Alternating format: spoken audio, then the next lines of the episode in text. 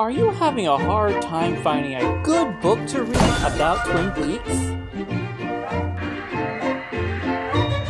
Did you finish binge watching Twin Peaks in quarantine and now you're looking for more? If so, we have the book for you Twin Peaks Unwrapped, the book. Based off the popular show from the 1990s, read about the making of each episode from over 100 cast and crew members. This book covers Season 1, Season 2, Firewalk with Me, and Season 3. But wait, there's more! This book has commentary from the community and the hosts from the wildly popular podcast Twin Peaks Unwrapped. Order now. Supplies are very limited. Go to bluerosemag.com today.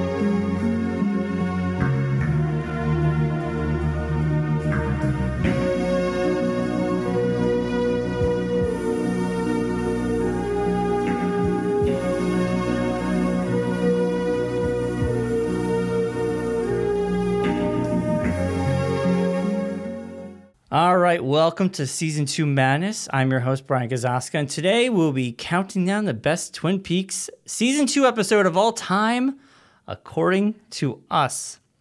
I've explained the rules to our panel before recording, but for our viewers at home, here is how it all will work. We have all 22 episodes of season two laid out in a two single elimination bracket. This time, we will be starting off with a flash round to trim off the fat of season two. The flash round is a six episode elimination bracket, and the winner will move on to our main event in the 17 episode elimination bracket. Using IMDb's rating system, I have put the lowest rated against the highest rated going down the line. First episode to get two votes moves on until we determine the best episode of Twin Peaks season two ever, according to us. Ever. We will have three panelists this time. Our first panelist, the mod you can count on, and the keeper of peace in the Twin Peaks subreddit, Sam Witt. How's it going, Sam? Hey, I'm doing fine. Thanks for having me.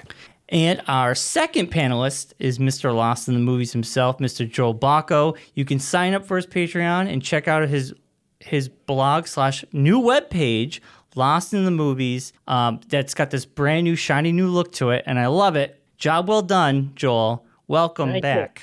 And our third and final panelist, he can be heard right here on Twin Peaks Unwrapped. My co-host with the mostest, Ben Durant.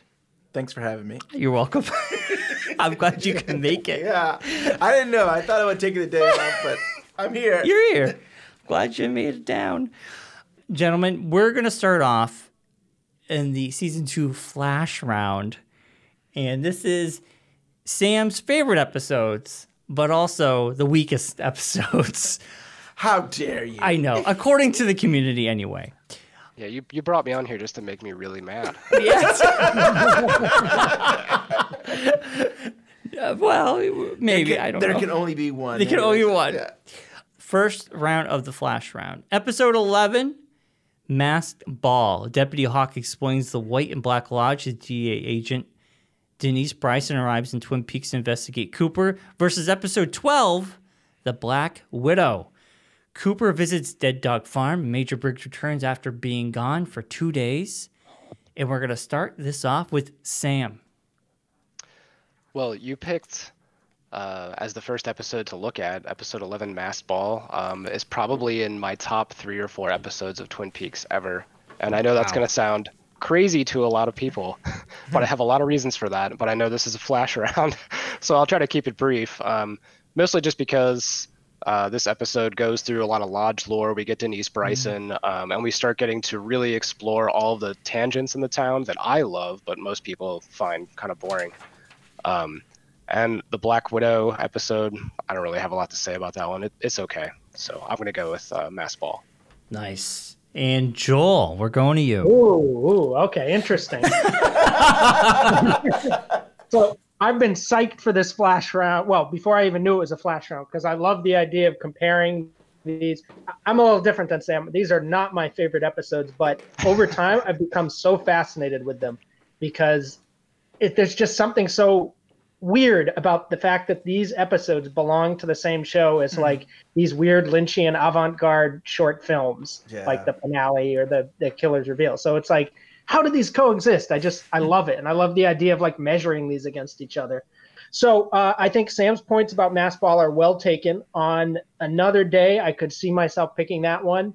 Uh, I'm gonna go with the Black Widow wow. because it is the most mid-season two of the mid-season two episodes, and it just like enthralls me for that. It's like a Nickelodeon short. You've got the like Andy sees a little Nikki and the a thought balloon. You have uh, just, I think that's the one where Nadine uh, is in the wrestling thing, and it just goes on and on. It's so weird. It's that was the episode at one point I thought was the worst of the series, and now it may still be, but it has become one of my favorite from this stretch to watch because I'm so fascinated with its bizarreness. Oh, and it's the one with that ridiculous scene where the the widow is in the station and everybody's swooning and and, and quoting like Shakespeare and stuff. Harry, you still have that bottle of Irish in your office? I want to put some in a little warm milk for the widow Milford. Oh, she doth teach the torches to burn bright.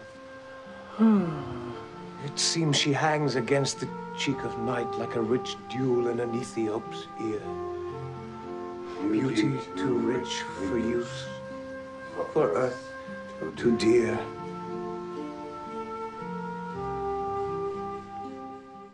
It, yeah. Like, why does this exist? I don't know, but I can't.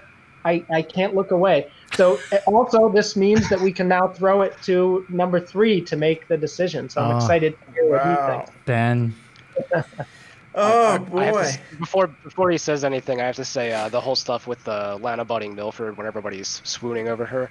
I do love that. it is so good. Funny. It is good. All right, Ben. Uh, let's see. Oh boy. Uh, you know, with Black Widow, I love the whole Dead, Dead Dog Farm. Like, it's a place that nobody can go to because it's like it no but it might be right for Cooper you know like mm. I hmm. like I like that whole idea and he's kind of settling in was it the first season he was kind of talking about like I might Diana might want to buy some property and stuff but I've got to go with Mass Ball Wow. Because of the Ooh. because of the mythology. Again, I like the mythology with yeah, Hawk. I can't can't complain. And I like having Denise. I mean, uh, I you know David Duchovny. I mean, I you can't go wrong with David Duchovny and Hawk and his uh, Black Lodge, White Lodge stuff. So. Yeah. Yep, that's what I went with. Wow. Well, Matt, the Ben Horne home movie that they watched. Oh yes, the Ben Horne home home oh, movie yeah. there. That is some of the best. I genuinely love series. that. Yeah. So we have Mass Ball moves on to the next round. There's a call for a Dale Kruper. Uh, long distance. I hope I didn't cut it off. Temp. Lucy's helping out with the Milford wedding. Hmm. Coop, where are we? This is Gordon Cole calling from Bend, Oregon. How you doing, Gordon? Coop, I just called to say that you have my full support in this investigation business. These are hard times, but we get through them. Thank you, Gordon. It ranks poor with me, too. The second round, second bracket, I should say. Episode 13, Checkmate. Jean Renault holds Cooper hostage. Episode 14, Double Play. Cooper shares with Truman his past with Caroline, and Leo meets Windom Earle. And we're going to start this round off with Joel. Oh, okay. Uh, this one's pretty easy for me. I, Double Play might be, to me, the worst episode of the series. Uh, it's just the, the scene where they they go in and Jacoby's pronouncing to everyone that the widow is cured, and then like the mayor shows up with a shotgun, and Cooper's just like, "Yeah, go in there. You guys can work it out." Like what? And- And many other reasons as well. I find it very weak. Checkmate actually has some bits I really like. I love the beginning with Todd Holland is great with those dramatic openings, and we get like the most sci-fi image of Twin Peaks ever, where it's like a symbol spinning. I mean, it's totally cheesy, but I love it. Yeah. The symbol spinning through space, and he's sitting on like a throne in the jungle for some major Briggs is sitting on a throne in the jungle for some reason. Like what? Okay, he's in a video game or something. Uh, so that's my pick. Uh, episode thirteen, Checkmate. Wow. Last episode written by one single person, I believe, in the whole series. Wow. By, written by Harley Peyton. So next we're going Ben. So I am going with Double Play, Ooh. which is uh, which was uh, written by Scott Frost, Mark Frost's brother. I actually thought it had a great balance of. I actually thought it was more of a model of what season two could be because it actually starts off with Leo and waking up, and it's kind of a little bit of horror, and you know, I think is it Shelly has to stab him, but he runs away, and then he comes back, and then you have Cooper, and he's telling a story about Caroline, Caroline and Windom Earle, and so you kind of get some backstory of Cooper, and then you do have that silly stuff which I don't like, but I thought it was a good balance, and then it ends with Leo meeting Windom Earle, which I think we've been waiting for for for a while now. So for me, I thought it was a nice balance of like horror, what, what they would I guess consider horror and drama and backstory with Cooper. So I went with that. All right. Wow, we're tying it up. So Sam. Uh, well, you have a lot of good points about uh, double play. The Leo Johnson thing when he comes out of his, I don't know what you call it, stu- stupor, coma, Yeah. whatever. That it reminded me of like an old school horror movie. The way they shot that, and you know, Shelley looked so terrified during that. And then of course we get to finally meet Windom Earle, who we've been talking about like the entire season It's true. Mm-hmm. Yeah. and didn't meet until now. Although I have to agree with Joel, though, um, even though I like the uh, season two episodes in this uh, batch quite a lot, I I would count this as probably the worst episode of the entire series. Um, so I'm gonna have to go with checkmate. I don't, I just don't know what was going on in this double play episode with some of the music. Like there's like random shots of like totem poles with classical music happening, and it seemed very off-putting. Oh man, I love it. I think they just, they just winged it in the editing room. yeah. I think so. so checkmate moves on to the next round. I love it. This is great, guys. Can I, can I ask you a question? What, Ernie? Don't make me do this. This isn't my line of work. I'm a coward. I don't do this kind of thing. I'm a CPA. Ernie. Ernie. Just a momentary lapse. I'm, okay. I'm cool. Let's go do it, huh? Our next bracket, episode 11, Mass Ball, is now going to go up against episode 15, Slaves and Masters. Ben Horne's Civil War reenactment concludes. And we're going to start off with Ben. So Diane Keaton, I think some of her cinematography is interesting. Like she does these close-ups of the chest, and and I actually think some of the goofy things where the men kind of follow each other and they all say hello to. I- I love it, personally. It's really interesting. But I, you know, rewa- I watched it a little bit of this again, and I didn't think it was a great story. I didn't think it was a great. Well, she didn't write it. I know, but that's where we, we have to Yeah, look at the yeah, whole yeah, episode. So I guess it has to be a mass ball. Mass Ball, Ben. And then we're going to Sam. Okay, so we're talking mass ball versus slaves and masters, right? Right. Yeah. So this this is the, you know that infamous Diane Keaton episode that everybody else seems to rank as the last episode in their list, rather than I'm going to mispronounce his name, Uli Edel, Uli Edel, Ooh, um, double play. Yeah. So like like I said earlier, I think double play is the worst. So I, I don't count Diane Keaton's episode as the worst. I actually think it's pretty great. And for season two, I think it was a it was a good attempt to try to bring back some of the really great strangeness that season one and early season two had. Hmm. I don't think it quite pulled it off, but it was a good push in the right direction. But despite all of that, I still like Mass Ball quite a lot more. So I'm gonna have to go with Mass Ball. Wow. All right, because it's a flash round, I would ask Joel what he would have picked, but we we, we have no time. Mass Ball. Joel. Sorry, Joel. Just speak. It would be Joel, mass ball, what, right? yeah, what would you say, real quick? Just give me one word. Oh, uh, mass. I'm with mass ball. as Ooh, well. that would have been- all one. right. Good A for effort, but doesn't work for me. Yeah. All right. Mass Ball moves on to the final round. Well, Harry, time to face the music. Um, next bracket, we have Checkmate, Cooper's held hostage, up against episode 16, The Condemned Woman. Agent Cooper and Sheriff Truman confront Josie Packard. And we're going to start off with uh, Sam.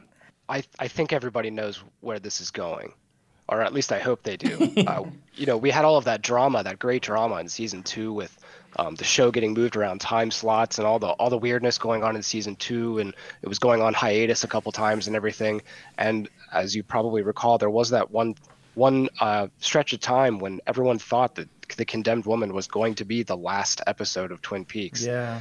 and it ended with you know Josie Packard dying and getting sucked into the drawer pool. And had that been the end of season two, that would have been the worst, but also maybe best way that the show could have just dropped off into nothing. Um, it wouldn't have made any sense. Not that the finale really did at the time, but I'm gonna have to go with uh, the condemned woman. Whoa. Condemned Woman. All right. Joel, we're going to you. this is really interesting. When I, I ranked the episodes four years ago, and I actually, even though Condemned Woman often gets placed as the best of this batch, I chose Checkmate over it, um, just because I I I got really frustrated watching the show for the first time and seeing like, oh, Bob and the little man are back, but like they're kind of lame. Like they just Mm. doesn't have the same chill effect it had earlier in the season. I didn't get the Josie and the draw pull thing, and it just felt like the episode that the the this subplot dragging to the finish line. I have watched it again though since, and I actually it it grew on me a little. And well, I mean, I've watched it many times since, but since that ranking, I watched it and I was like, you know, I, I kind of like what they're trying to do with Josie here. Like, I actually kind of felt for her character a little. And, uh, you know, Mark Frost in The Secret History makes her out to, like, it's a very one note portrayal that I feel like not quite fair. And I think this episode get, gets into a little more of the complexity of it. So I, I uh, think I'm going to go out of time concerns as well. I'll go with Condemned Woman um, because it's close, and I know we're trying to not spend too much time in the flash round. So Wow. I'll go with and and but it's it's a bit of a toss up for me. But Real I'll quick, I would have gone with I would have gone with checkmate, and I think uh, for I would have gone with checkmate because uh, that whole thing about like if I kill you, maybe that everything will go, uh, all the bad things will go away with Yeah, that and stuff. an in- But yeah. in that that whole, I mean, there's, the- you have the you have the police lights and and just the way it's shot. I just like that whole scene, and that scene makes it for me. The condemned wom- woman, I like for the whole dynamics between Cooper, Josie, and Truman. I think that was a cool scene, but. Hmm. The little pine weasel. All right, gentlemen, our final round of the flash round. This is it. We're, we're- the winner of this moves on to the big leagues. episode 11, Mass Ball, versus episode 16, Condemned Woman. And we're going to go with uh, Joel first.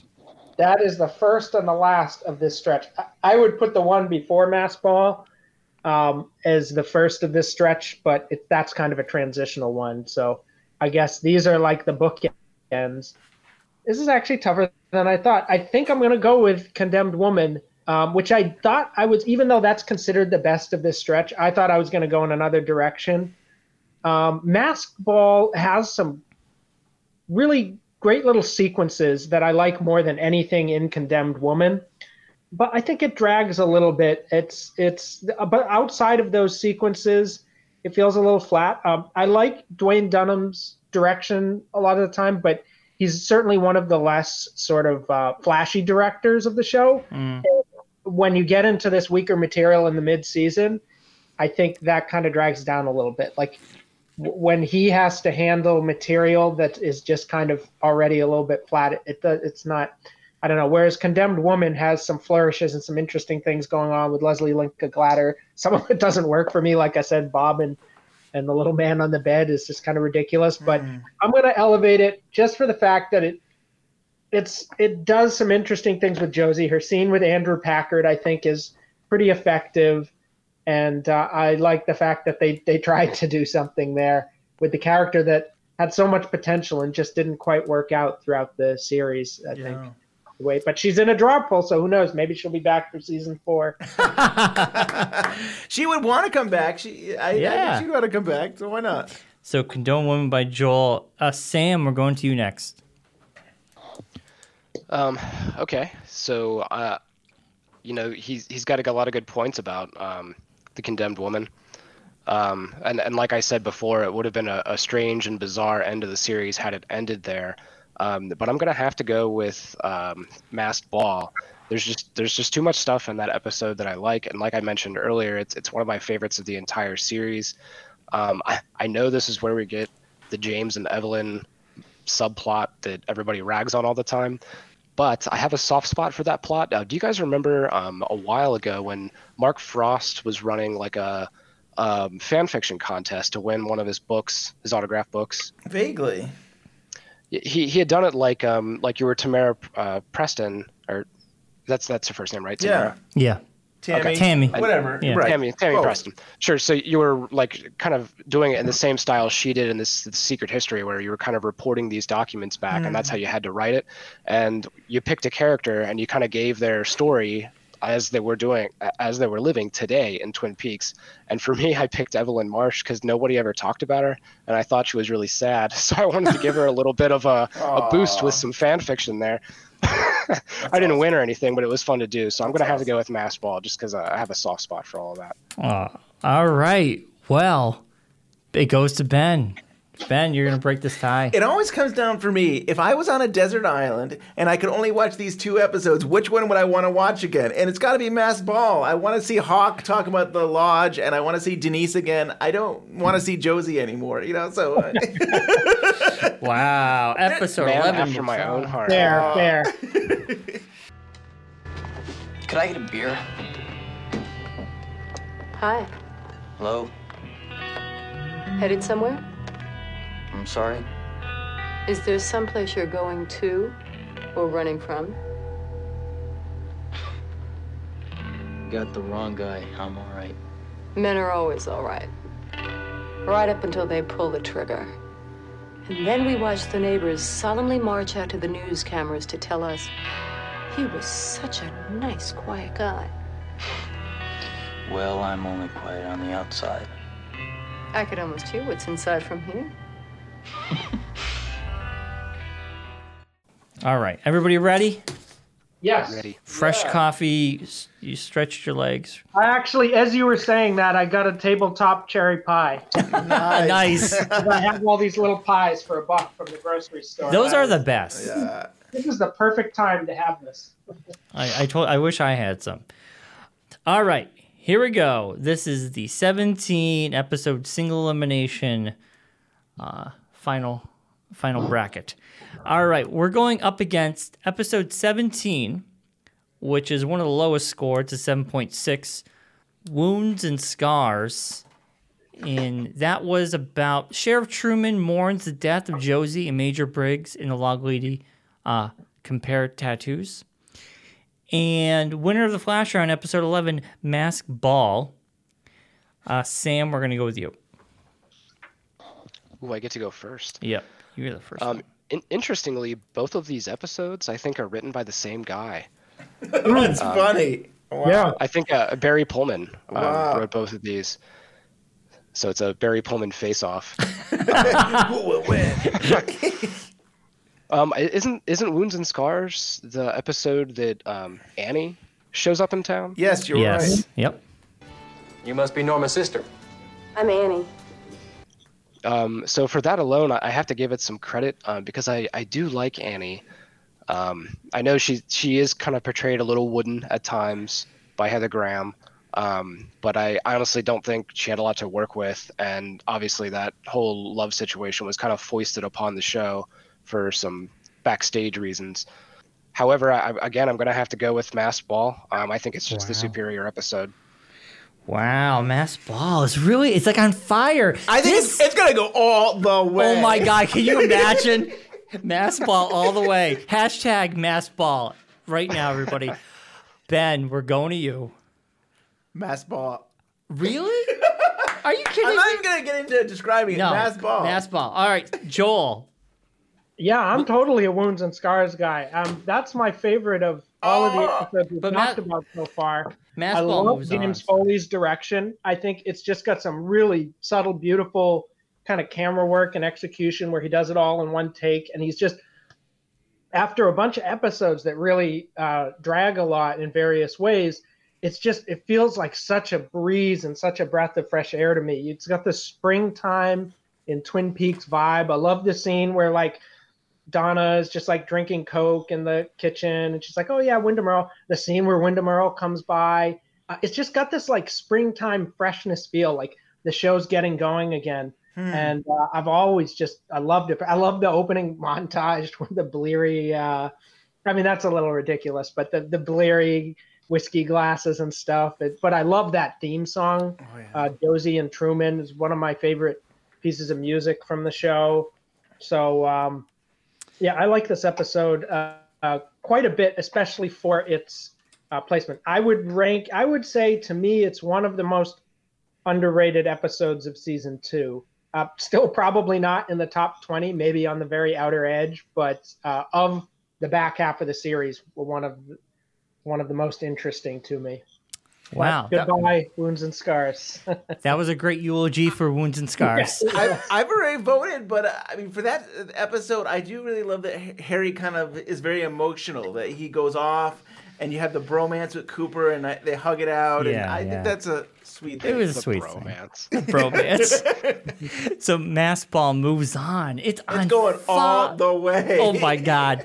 So I think it's going to be stopped pretty soon. I think I don't know. It's, not going to make it to the next. round. I don't- I predict it's not going to make it to the next round. well, let's find out.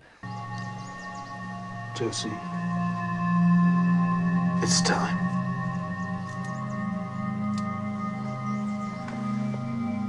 I can't be with you unless I know. Oh, Harry. The truth. Round one. So here we go. Episode seven, which is one of the highest rated uh, episodes on IMDb with a 9.4. Lonely Souls. This is directed by David Lynch. And just to remind everybody, episode seven, the giant tells Cooper it is happening again, and Maddie Ferguson is killed. Up against the episode that's on fire, Masked Ball. Ben, we're going with you. I don't even know why we're going to say this. Of course, of course, it's going to be Lonely Souls. I mean, that is an incredible, amazing episode with Cooper in the Roadhouse and sees the it's happening again and the death of Maddie. It's All right. without question the best. Joel? Uh, this is the part where we I start to feel guilty about using the German names, but uh, actually, Lonely Souls is a pretty good German name, so I don't feel guilty about that one. Um, when we get to May the Giant Be With You, I may have to start calling it something else. But uh, but uh, yeah, no, this is to me, this is not just one of the best episodes of Twin Peaks. It's one of the most important moments in David Lynch's entire career. I think Yeah. this is a crucial fulcrum for him where he goes from a certain um, just a certain perspective in a way i think this the fact that he had to resolve laura's murder and he did it by like empathizing so strongly with the victim i think pivots his work in a new direction i don't know that you get mulholland drive lost highway firewalk with me without the way that this episode um, unrolls. And this is also his first collaboration with Mary Sweeney, which I think is huge. The, easily the most under discussed and under rated collaboration um, in his career. You know, they they were together and they worked together for a good 15 years. And there's something about her work with him which just feels different from uh, his la- his earlier and his his later films. There's something like really fluid and kind of just beautiful about the way that these these works are cut. Like I think of Lost Highway, that scene in the desert with the song of the siren, or like Mulholland Drive, some of the cutting at the end where they're going back and forth with Diane Selwyn, and it's just so jagged and and kind of just there's something about her work with him which really speaks to me. It's my favorite period of his career. Me too. And so, for so many reasons, I think this really haunting episode just opens up a new door uh, for Lynch. So, Sam, what, what would you have picked? I'm assuming. All right. All right, let me start it off this way. All right. So when I watched Twin Peaks for the first time, I knew absolutely nothing about it. Um, I, I, saw it, I think, for the first time in 2012, maybe, um, and I had heard about it because of Deadly Premonition, that video game. Um, but outside of that, I knew nothing. So when I watched it on uh, Netflix for the first time, I was totally hooked, and I got really engrossed, and I binged the entire thing, and I didn't even notice personally that there was such a dip in quality in season two because I was so invested in it. Of course, I learned that after the fact when I on subsequent viewings. Um, so Masked Ball is just such an amazing episode to me um, from the you know the, the season two slump, but Lonely Souls will just crush it. nice. Absolutely crush it. All right, you got you had me scared for a second. I'm like Masked Ball. All right, so Lonely Souls goes on to round two.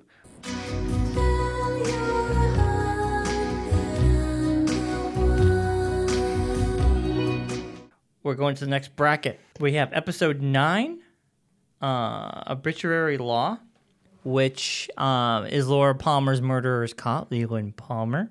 And up against episode 10, which got a 7.9, uh, dispute between brothers. Um, and the townspeople attend the wake of Leland Palmer, and Cooper and Major Briggs go camping in the woods. And we're going to start off with Joel this is an interesting pairing because uh, these are the two episodes that shift the season two, well, really the whole series uh, in a different direction. Um, the last one is really, it's because it's kind of the last of that um, first half in a way. Hmm. Uh, I, you could argue Lonely Souls is, but I mean, obviously in terms of plot, this is the one where the Leland, Laura, the murder mystery, it comes to an, a conclusion. Yeah. And uh, a lot of people will put it as one of their they'll put it above Lynch episodes.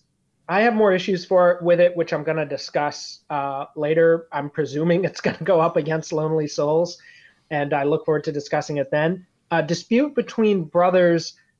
That when I first so when I first watched it, I did uh, in in my impression I did notice a, a sharp drop in quality, and it was the beginning of that episode. I I was actually a little disappointed with how the Laura Palmer mystery was resolved, but you know, I thought I, I thought, okay, well, we're now we're going on to the mystery of Bob in the woods. And when, you know, as the Germans astutely titled it, those two brothers dispute, my uh, stomach just sank. I said, "Oh my God, this is becoming a sitcom. What's?" Oh, I'm gonna stick his head in the gutter where it belongs. What's going on? And I was like, horrified. Since mm-hmm. then, it's become one like for the same reason as mid-season two.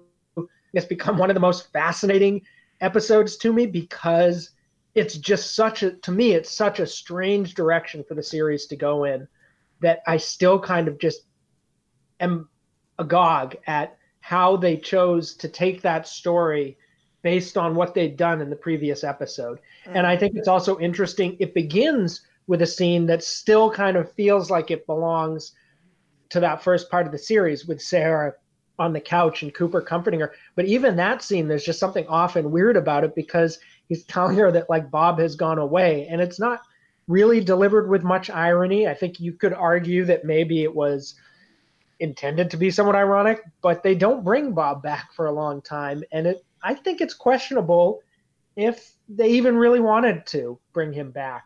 Um, mm. Strange as that sounds to us, and um, sorry, interrupted by the phone ringer.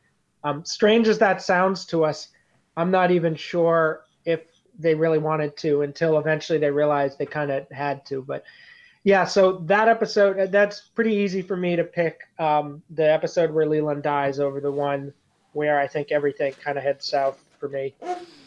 Fair enough. Sam, we're going to you. So yeah, this episode dispute between brothers is definitely the shift between uh, one section of the show and the other. Um, like I said earlier, though, when I was watching, uh, we we we got to arbitrary law, and to me that was kind of the, I mean, it wrapped up the whole Laura plot essentially. I mean, obviously she is important later again, But at the time, this kind of like bookended the Laura plot, and I thought, okay, now we're gonna see what's going on in the rest of the town. Um, which is something I had wanted to see more of during the rest of the series, but it was so focused on the Laura murder that was driving the plot, which is understandable. So when we got to the dispute between brothers, the first time I watched, I was very excited to see everything else that was going on. However, on subsequent viewings, um, I have realized how terrible this episode is. and in Arbitrary Law, the performance from Ray Wise is just so good that, you know, I'm going to have to go with Arbitrary Law. Awesome. Uh, well, Ben, what would you have picked? I'm assuming you would have went with the pack there. I would have gone with the pack, but um, but uh, episode ten there, I would say I do still love the camping of Major Briggs and Cooper, and I feel like that's the. I think they did want to ha- bring, have Bob in it, but they were kind of starting off with the idea of fear and and fear and love and this whole thing, and I don't know why they were going to draw it out for so long, but they were going to use these these mythologies of the Black Lodge and yeah, first mention, right? yeah, In the White Lodge, and the, you can't compete with uh, episode nine. you can't compete. I don't even. We haven't even said really much, but that that that this is Leland Palmer's death. I mean, like, Mm. what an incredible scene to go from from uh, Leland to being thrown in jail and to go kind of crazy and hooting, and then to be him be interrogated and be menacing and scary, and then die die and feel bad for. I mean, like you went through all this roller coaster of emotions with Ray Wise, and it was just it's a brilliant scene. And I know I think because we all know it's going to move on, I guess we'll continue talking about this, but you can't beat that. That's a great episode. All right, episode nine moves on to the next round. Bob was in my dream. Laura Palmer was in my dream. So were you. And Laura dreamt about me the night before she died. The same dream that I had. I need to unlock that. I need the answer is inside of me. Bob and I, when we were killing together, there was this this perfect relationship. Appetite, satisfaction, a golden circle. A Golden circle. Ring. My ring. I gave my ring to the giant. Next bracket, episode 22. It's got a 9.3. Beyond Life and Death. This is a David Lynch episode. In this episode, obviously, it's the final episode of season two. Agent Cooper enters a Black Lodge and encounters familiar faces. Up against episode 19, it's got an 8.1. Uh, is that variations on relations? Um, and that was about FBI Deputy Director Cole kisses Shelley Johnson when DeMerle takes another pawn and places it in the Easter Park gazebo. Um, and we're going to go with Sam. Okay. Um, this one's really easy for me, but I'll sort of explain what's going on before I give my answer. Um, variations on relations. Uh, this this is where we get the uh, owl cave spelunking, right? Yes. Um, and I thought that was awesome. Like it kind of reminded me of like some Indiana Jones ish sort of Mhm. things. Um, Secrets of the Lost. What was that Nickelodeon show? Temple. Oh, well, Legends of the Hidden Temple. Yeah, yeah, yeah, yeah. yeah, and you know, I I think the set of Owl Cave was probably about as high quality as any set of Legends of the Hidden Temple, to be honest. um, but yeah, like I, I love the uh, the Owl Cave spelunking, and also um, th- the scenes with Gordon Cole and Shelley are really sweet. Um, everybody goes back to those scenes, and they're they're sort of you know they reminisce on how cute those scenes were. Um, however, of all of the episodes in the series, the finale is my absolute favorite. So, Beyond Life and Death is my pick. Uh, the first time I saw it, I had no idea what the hell was going on. And I, I still am not sure that I understand a lot of what's happening. I'm really glad that David Lynch came back and threw out the script that was originally written, or most of it anyway. Um, it's interesting to read, but it's really not very good. And I remember when I got my family to watch this, it was like both my parents, my brother, and my sister were all watching the series together. And throughout the show, I would like kind of explain some backstory about what was going on and help them understand things. And when Cooper enters the lodge in this episode, I just turned to him and said, "You're on your own," because I have no idea. That's great. All right, uh, Ben, we're going to you. It's got to be the last episode. I mean, yeah, it's just brilliant television. I mean, it's nothing like you'd ever seen before. With uh, I think it was just 20 minutes of being in the red room, Cooper you know, seeing yeah, it's just so it's so good. I I think we'll we'll probably this probably will be moving forward, so we'll have a lot more to talk about it. Right. And Joel, I'm assuming you would have picked episode 22 as well. Oh yeah. Um, the no contest. The the variations on relations is interesting because I believe it's the only episode Mark Frost wrote between um, Leland's death and the finale, like that he contributed to the screenplay at all of. And uh, I think you can kind of tell because it gets a little more focused even than the previous episode, which is already kind of a, a comeback. It kind of hones in on some threads that'll lead us into the finale. It's got a sense of things drawing together and being kind of exciting. Um, so yeah, not a bad one of the late second season, but certainly no competition for the finale. All right, episode 22 moves on to the next round. What did your husband say exactly about this oil? He brought it back one night just before he died and said, This oil is an opening to a gateway. Intriguing, isn't it? We're going on to our next brackets. Um, I know these titles are cringeworthy, but they're kind of my they're they're funny to me. Uh, episode one, it's got a 9.0. May the Giant be with you, a Lynch directed episode, and obviously it's got to be a take on Star Wars. May the Force be with you. Up against episode 18, uh, and episode 18 is called On the Winds of Love, which reminds me of the song On the Wings of Love. And that song gets stuck in my head every time I look at that this episode. Um, and just to remind everybody, FBI Deputy Director Cole can hear Shelley Johnson, and Cooper and the sheriff officers go spelunking in the owl cave. So this is episode 18. Oh, so I, I, Well, I must it's- have well, no, you were both before. right. So this is the beginning of them going into the cave, and the last one that we did was they were connected. they were they were still Yeah. in the cave. Gotcha. And stuff, Gotcha, gotcha. Or, yeah. And Gordon's in both. Gordon and Shelley are in both episodes. That's true. Oh, okay. Yeah. I had some things mixed up in my head, but I'll keep my Just statements as the- they were, in- nevertheless. Yeah, you're you're fine. So we're gonna start off Ben, episode one versus episode 18.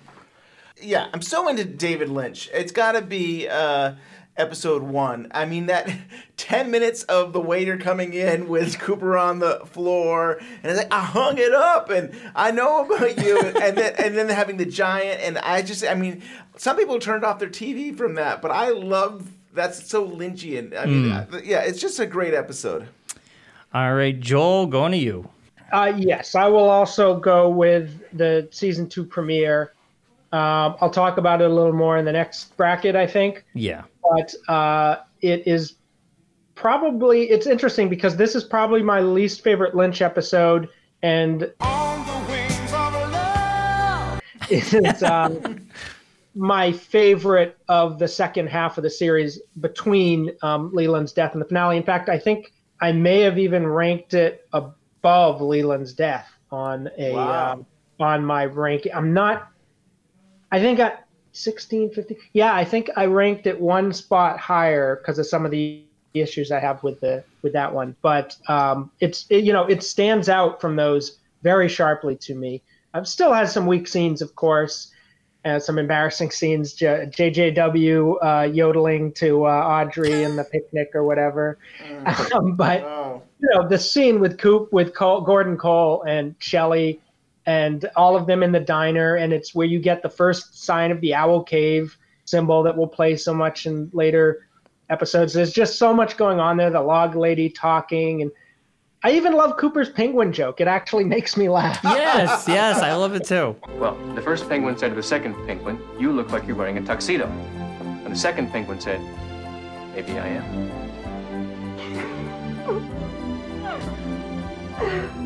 That's rests. But no may the giant be with you is what i'll go with there All right. Uh, that episode, episode one moves on. Sam, I'm assuming you would have followed the pact on this one. Okay, well, I mean, I, I I feel like I need to be a little contrary because No, my I- I- man, I'm looking at my this- man, John Justice Wheeler, the man of many sweaters, the man of interesting uh, technological contraptions, the man of yodeling and uh, fireside chats with Dale Cooper. John Justice Wheeler. i do like that my scene man. Um, he he he really pulls on my heartstrings. I love John Justice Wheeler, but I'm still gonna have to go with the other episode, even though it's already moving on. So you would give the swan song to the. All right. Uh, yeah, well, I, I mean, I'm picking the other episode, but I I really do like uh, the JJW stuff. It's it's yeah, it's great. Well, episode one moves on to the next round. I always figured I'd be the one to go first.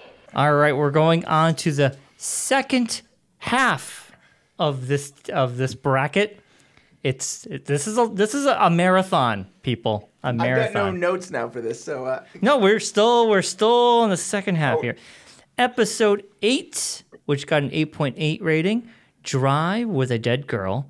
And to remind everybody what episode eight's about, Leland takes his death bag for a ride. And Ben and Jerry remember uh, Louis Dombrowski dancing with a flashlight. The flashlight dance. Up against episode four, which has got an 8.1 rating. Laura's Secret Diary. And for everybody, uh, that is Leland Palmer is interrogated about the murder of Jacques, and Judge Clinton Sternwood comes to town, which is one of my favorite characters. I love that character. Yeah. We're going to start off with Joel. Again, this is sort of an interesting juxtaposition. I sort of have issues with both episodes. Actually, I don't know that I really have issues as much. Uh, yeah, actually, I do sort of have issues with the uh, episode eight. Um, it's a little bit of a come down from the killer's reveal, but I've watched it in various ways. And back, you know, when I was ranking the episodes the first time, I watched them out of order based on, you know, I made my ranking and then I rewatched them and wrote about them. So I didn't see this after Lonely Souls, and it felt so much stronger to me because it really is kind of a lively episode, a lot of interesting stuff going on. Uh, the other episode, uh, Laura's Secret Diary, I think that's the weakest of the of the early second season. Uh, although it has one of the best openings with the uh, going through the the hole in the ceiling. The Mm. first time I watched Twin Peaks, I tried to guess each time if David Lynch was directing the episode, and I was usually pretty accurate. The two times I got it wrong were um, the second episode of the season with the uh, the barbershop quartet. It's a little understated. It's really great, but it's a little more subtle or understated than a lot of his openings. So I, I thought it was somebody else. And this one I got wrong because I thought, oh, this is like a Eraserhead. This is definitely David Lynch directing this. And I was like, Todd Holland, who's that? So I, it's a great opening. Um, but then the episode sags a lot in the middle, a lot of like Lucy, Andy Dick stuff. And it just, it's a little bit of a lull in the midst of what is otherwise the best stretch of season two, in my opinion. Sorry, Drive with the Dead Girl. Gotcha. Joel goes Drive with a Dead Cor- Girl. All right, we're moving on to Sam. Okay, so Drive with a Dead Girl. Um, I I feel like this is the this is the one right where um, Lucy's sister shows up, and like there's a bunch of weird stuff with Andy and his his sperms, and he's a whole damn town and all that jazz. Believe so. I don't know. I'm trying No, whole damn town is um, the one where they rescue Audrey from One Eyed Jacks, but this is definitely the one where the sister shows up. Yes, the sister does show up Okay, in so one. they, they're still in the midst of this um, plot with with Andy, where he's he's concerned about his sperm. I guess it maybe just not the quote. Um, and that I I thought was super dumb. so I I uh, I'm gonna have to nix this episode and go with Laura's Secret Diary. And uh, as you said earlier, I do really like uh, Judge Sternwood, and he has one of the best quotes, in my opinion, in the entire series. And it's one of these things where I thought maybe he was quoting someone else, but I've looked it up and I've not been able to find a source other than Twin Peaks. So correct me if I'm wrong, but at one point he says, Before we assume our respective roles in this enduring drama, just let me say that uh, when these frail shadows we inhabit now have quit the stage, we'll meet and raise a glass again together in Valhalla.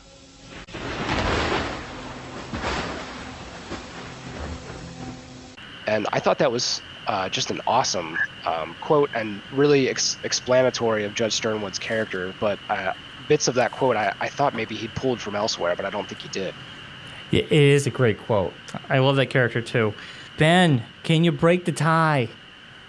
Can I break the tie?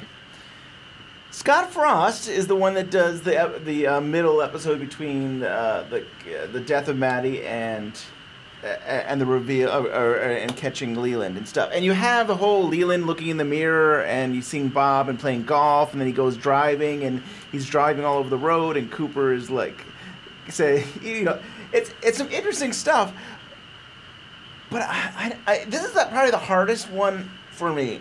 I don't know because I like a lot of that, but I feel like I'm going with Laura's Secret Diary. Whoa! And I should tell you why. You should. I think we've said it all in some ways. I really do love that opening. I, I guess I really like it. It did, like Joel said, it felt so David Lynch and say, hmm. "Daddy, Daddy," and like that that haunting of, of his daughter. And watching it the first time, you're thinking, "Wow, he is in so much pain because of the loss of his child." And then you watch it again after seeing this, you know, after finding out he he is the killer. You're like, oh my god, like he, he, he, you know, he's being haunted because of a terrible thing that he's done. Right. I love that, and I do love the whole thing with the judge. And if I remember right, there's all this the weather and stuff where it's raining, and I think there's lightning. And, a thunderstorm coming. and I, yeah, and I like that whole like it, it goes throughout the whole episode. There's a, this atmosphere, and so I guess between the judge and that opening shot, it just really made it for me. But I like Scott Frost's episode too. There's things I like about it, but So this, this is going to get harder, people. Ah. All right, episode four moves on to the next round. We've been uh, eight hours on the road. Sid and I are going to pilot over to the Great Northern, hook up the Winnie, and dine in the timber room. See you in court. Next bracket, episode two. Uh, it's got 8.7.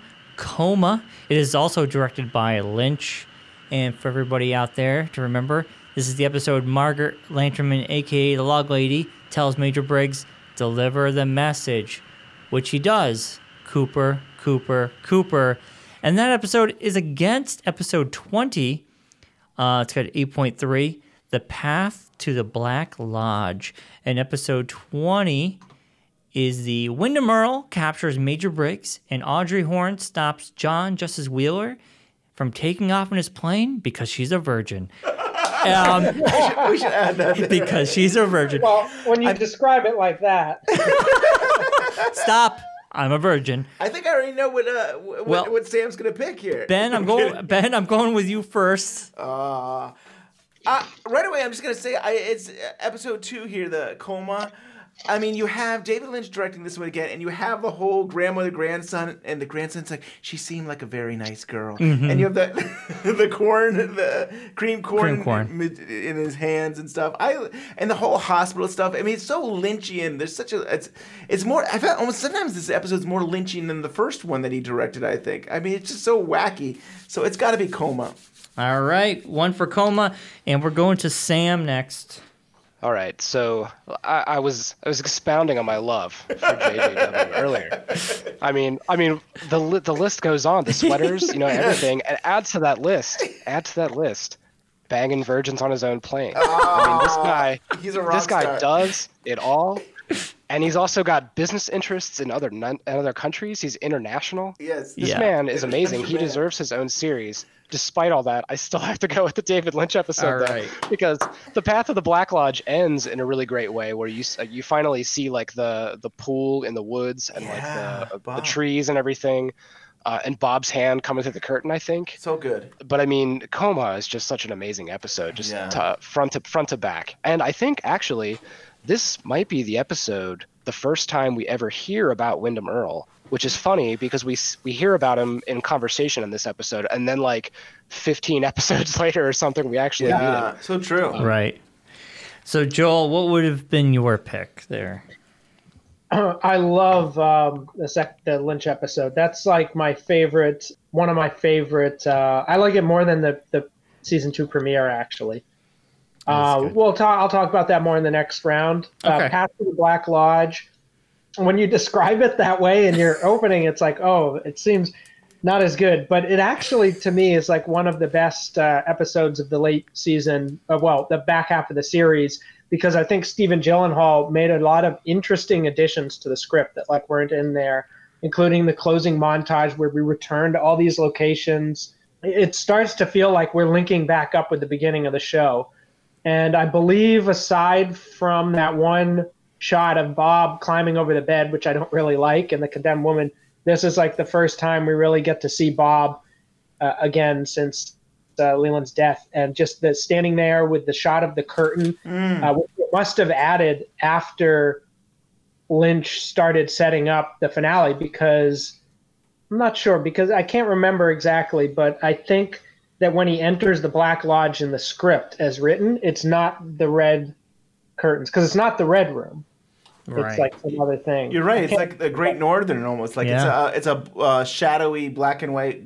Yeah, so Yeah. so it seems like we're already here getting that redirect that Lynch is going to take it, and then because you got the shaking hands and all of that, so that stuff's all great. But no, I mean with mythol, they're both mythology heavy episodes, and nothing. I mean, well, a few things, but not this episode can compete with uh, Coma. All right, so Coma moves on to the next round. My log has something to tell you. Do you know it?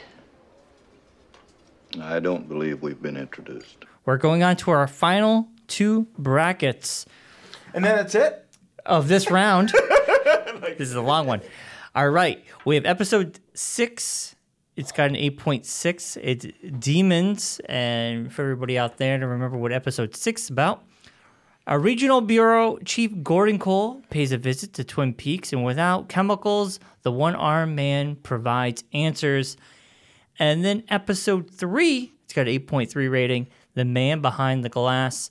And episode three, Leland says he knows the man who was in the sketch, and Donna Hayward discovers Laura Palmer's secret diary. Joel, we're going to you. This is an easy uh, competition, in my opinion, because these are very similar episodes. They're both directed by Leslie Linka Glatter. They both have significant moments with Mike, the one armed man, kind of coming out of his thing. They both kind of have uh, stuff with, with Leland and his kind of state. I think in uh, Man Behind the Glass, he shows them the Bob poster, and in uh, Demons, we see him. He goes back to work with Ben, and he's dancing around and singing all of that. Uh, so you can look at them head to head, and it's like pretty easy to measure which ones. It's not an apples to oranges compare, comparison at all. And Demons, I think, is the best episode of se- I'll say the best episode of season two, not directed by David Lynch. And there's a lot of great things in it. I love the way that Glatter shoots it, where she's got these scenes. She has a lot of two handers, like scenes where it's just two characters with each other, and the dynamic between them is so great. Uh, she just gets these wonderful performances out of all of them, and nothing tops the final scene of this, where Al Strobel Jr. gives one of the best performances in the series, uh, where he goes from Philip Gerard into Mike mode, and just his delivery, the way he says those lines, and everything, and and the way she shoots it, and the tension, the music, it's just one of I would say this is the best like that Twin Peaks ever gets in terms of mythology without David Lynch behind the camera. Like it's the only thing that feels like, and it still feels kind of different from Lynch in a way, but it feels of like it, it it's of that aura kind of. I, I don't know how else to put it. There's just something chilling and uncanny and thrilling and exciting about it. I love that performance. All right, Ben, we're going to you. I agree with uh, Joel. Dam- demons. What else do I, I don't need to say anything else. You're right. The performance. I waved already. I waved. Enough said. I just. I, don't Enough I, said. I mean, I don't think. I think you said it best. I mean, it really is uh, a great episode. Sam, you got anything to say about this before we move on? Um, I'm, I'm going to pick Demons as well, mo- All right. mostly because um, of all the things that Joel said. But I do want to mention in The Man Behind Glass, I, I am a fan of Harold Smith's character. So all that stuff that goes on with Donna and Harold Smith, I really like. Um, it just that episode just couldn't top Demons, in my opinion. Fair enough. We are now moving on. Episode six moves on to the next round. He feeds on fear and the pleasures. They are his children. We're hitting the last bracket of this round. Episode 21, which is it's got an 8.6. The Miss Twin Peaks. Uh, a very fun episode. Twin Peaks residents participate in the Twin Peaks pageant, and Windom Earle makes an appearance. dressed as the log lady. Um, and then that's going to go up against episode five, which got an 8.5 rating. And that's the Orchid's Curse. Uh, Agent Cooper pursues a rescue mission to free Audrey Horne from One Eye Jacks. And uh, Sam, we're going with you. Oh, you're going to start with me again. Yes. I, I like the way this is going. um, so for this one, I'm I, I might rock the boat a little. I'm not sure. I'm uh, yeah. I, I'd have to go with Miss Twin Peaks. Uh, w- one very specific reason is that we get to see Windom Earle dressed as the log lady and also hit hit uh, Bobby in the face with a log. I think. Oh yeah. Mhm. Um, that, that was a great little scene. But the whole pageant is completely ridiculous and absurd, and I love it. And I think I've only come to love it more and more every time I watch it. Um, the only thing I don't like about it is Annie's lame speech. And to illustrate my point, I'd like to quote these words from Chief Seattle, leader of the Suwamish tribe. Your dead are soon forgotten and never return. Our dead never forget the beautiful world that gave them being. They still love its verdant valleys, its murmuring rivers, its majestic mountains. When the last red man has vanished from this earth, these forests and shores will still hold their spirits. For the Indians love the earth as a newborn loves its mother's heartbeat. Why have we all lost touch with its beauty? Maybe saving a forest starts with preserving some of the feelings that die inside us every day, those parts of ourselves that we deny. For if we cannot respect that interior land, then neither can we respect the land we walk. So let us, in walking gently upon the earth, leave behind a simple legacy that we're new warriors, mystic warriors who love the earth and try to save it. Thank you very much.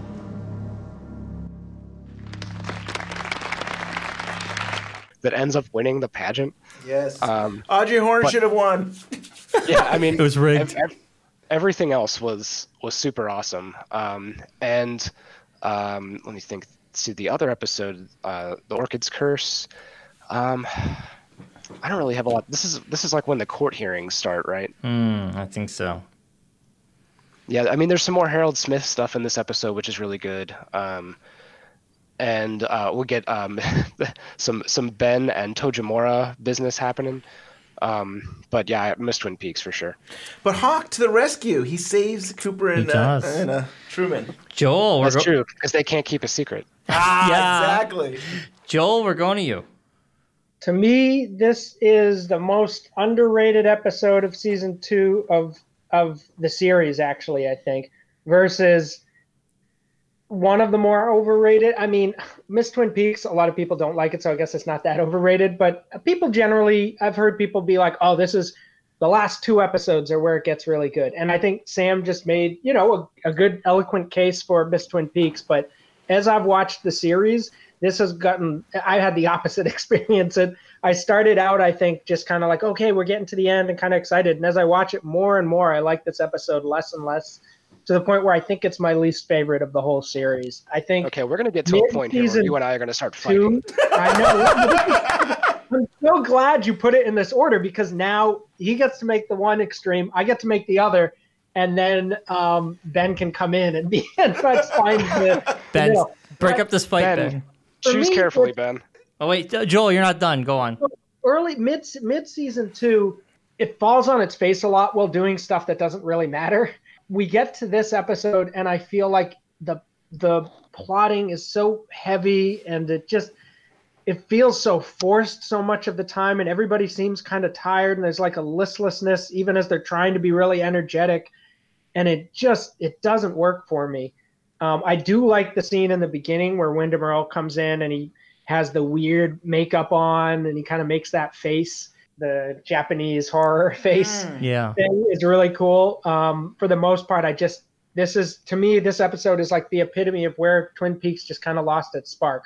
Now, on the other hand, Orchid's Curse, I really like that episode, and I think it's got sort of uh, I think uh, it's the only one that Graeme Clifford directed, and it's got this sort of plain, straight ahead style that I think works really nicely. Uh, especially after the sort of the more flamboyant Baroque, which I sometimes like. Uh, previous episode by Todd Holland with all the lightning flashes and the ceiling tiles and stuff. There's just like a straight ahead quality to this one. and it's very clean and elegant in the scripting. This is the first one. Actually, this is another Barry Pullman face-off. He wrote both of these episodes, I believe, which is strange to me because I don't like Miss Twin Peaks and I love this one.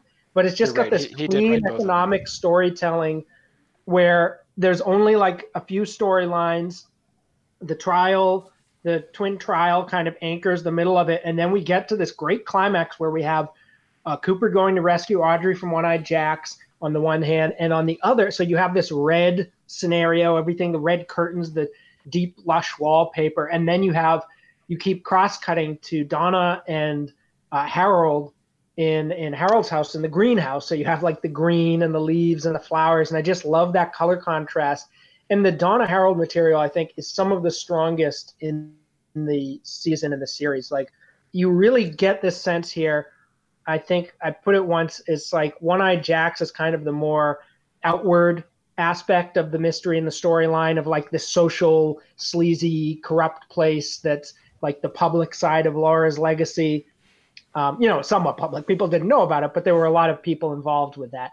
Whereas the Harold stuff gives you a sense of like the private tragedy and trauma and the inner sadness and the loneliness. You know, you could call this episode Lonely Souls as well, I think. And I just love how that all plays out. And Harold's theme is my favorite piece of music on Twin Peaks. I'm, I can't remember if it first appears in this episode. I think it does, even though it's one of the last with him. But I use it, it so well, and I just love like that. To me, sums up the whole secret kind of that little that's like that warm fire in the darkness, just flickering in the background, almost flickering out. I love that that music so much.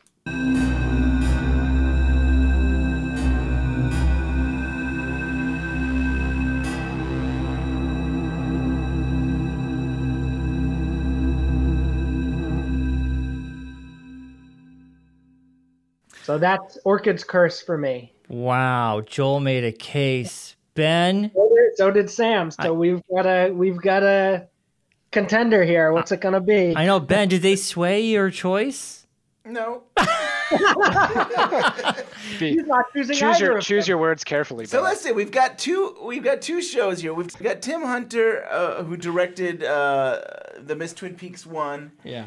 and then we've got uh, we've got episode five with this. Uh, one Eye Jacks it's a great sequence. I mean, to, just to share with you that you have Cooper and Ha- Cooper wants the best bookhouse boy, and he and Harry shows up, and uh, that was that was I think that was the previous episode. But still, these these bromance comes together. They're going to go rescue Audrey from One Eye Jacks, and then you get Hawk.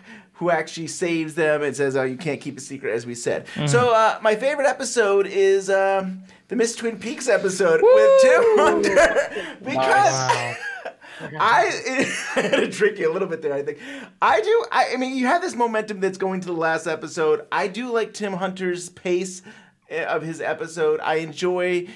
I mean, like he had multiple cameras. Usually, the, the whole show is mostly shot with one camera, but for this episode, he had multiple cameras so that you could have the lights go out and you have explosions and and all the chaos.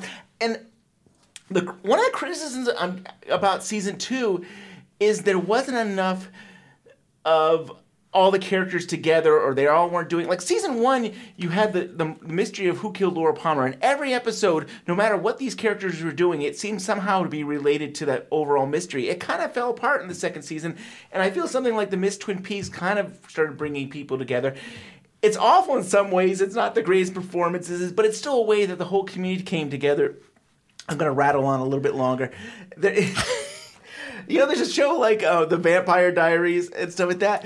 Goofy, silly sh- uh, uh, teen drama. But that show, what it would do if I if I watched that show, if I watched that show, every week there was an event. So every week it was like, oh, it's a dance this week, or we're gonna do a fundraiser this week. But it always brought characters together and stuff. And I think that's what I like about Miss Twin Peaks is they bring all the characters together. You're you're you're invested because not all, whoever wins, Windom Earle is going to make it his queen and and kidnap and stuff. So I Hmm. think there's there's a little bit of drama. is it perfect? And Joel makes a lot of good points, and there's a lot of good reasons. But I think for Miss Twin Peaks episode, I just like the momentum of like, okay, we all have to stop Windom Earle, and and you think you're going to be a showdown between Cooper and Windom Earle, and it doesn't happen. And it really never, in my eyes, it never happened. But I don't know. I enjoyed that episode. Well- Sorry, Joel. There, there is a great mystery in Miss Twin Peaks. I'll, I'll concede, which is how Cooper and Harry get to the roadhouse to rescue Annie, and then just stand there for twenty. for her to win. The, the fog got in their eyes, and it was like it kind of. Like, Sorry, I had, to be, I had to be a little salty. Oh, I know. It's so true. Aw. And then Andy, it's a map. You guys didn't figure out it was a map. I You didn't know. see the waterfall in the in the. uh, Yeah. in the- yeah. Well, episode 21, Miss Twin Peaks, moves on to the next uh, round. Here's to the children. Here we go. Round two, bracket one. Episode seven, Lonely Souls, directed by David Lynch, one of the highest rated of these episodes. Up against episode nine, No, Arbitrary Law? Arbitrary Law. And episode nine, just so everybody remembers, is Laura Palmer's Murder is Caught. Uh, up against Lonely Souls, which is uh, about uh, the giant tells Cooper it is happening again and Maddie Ferguson is killed. And we're going to start with Sam. I don't think this will be much of a contest, honestly. Ar- Arbitrary Law is a good episode for all the reasons I mentioned earlier. Uh, and Tim Hunter did uh, a pretty phenomenal job, um, kind of bookending that Laura Palmer mystery plot. However, Lonely Souls, I, I mean, come on. Yeah, you can't argue with Lonely, lonely Souls. All right, that's one for Lonely Souls. Uh, ben. It's got to be Lonely Souls.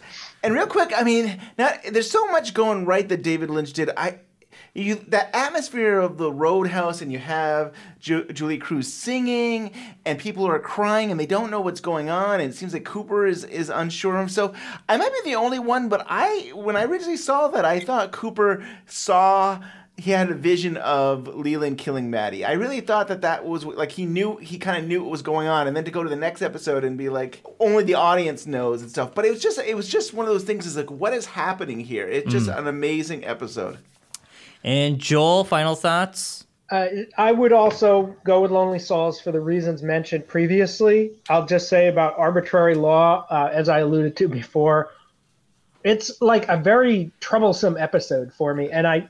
It's another one where there's so many episodes in Twin Peaks for different or, or sections of the show or whatever for different reasons that I find fascinating almost because they're kind of problematic in some way. Like it just gives you so much to kind of struggle with and arbitrary laws like that when i first watched it i actually i was not satisfied at all by the resolution of the mystery. It felt kind of abrupt. It didn't it didn't feel like so cooper gathering everyone together and then just sort of remembering what laura said to him in the dream it just felt like a letdown to me. And it felt like okay we got to come to a conclusion here. Let's do it. It didn't grow organic for organically for me out of the plot. As i've watched over time it still doesn't quite work, but I kind of can see something more interesting they were going for there.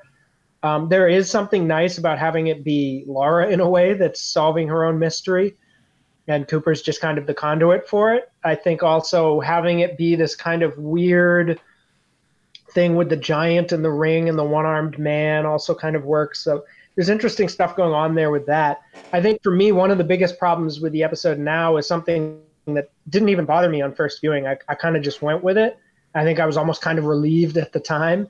But then after seeing Fire Walk with Me, it just it stuck out like a sore thumb. And that's this idea. And I think they really, even though Mark Frost has spoken about it as being ambiguous, it, it doesn't play that ambiguous to me that Leland is totally controlled by Bob in this episode. And I think Mm. that's a much less interesting way to go, both in terms of the drama, because you're making this character into just basically a meat puppet, you know, like he doesn't have any control over his actions and he's just a conduit.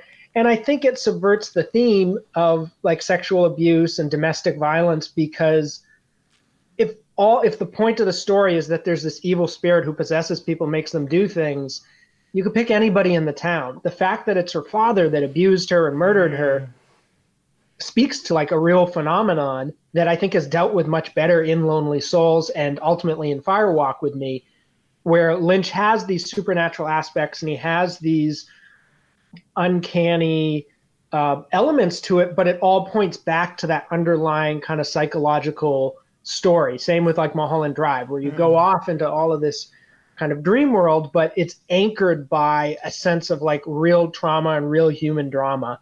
And I think, unfortunately for me, arbitrary law loses some of that. It's it's got some really kind of enchanting qualities. It's not boring at all. It's one of the most uh, kind of exciting Twin Peaks episodes but uh, yeah, it has it has some issues for me, which always bring me back to it. I don't know. That might be one where uh, I'd make a, a, bid for coming on for your uh, your rewatch episode. I think it could be really interesting to discuss that with the community. Mm, yeah, yeah, definitely. Great points.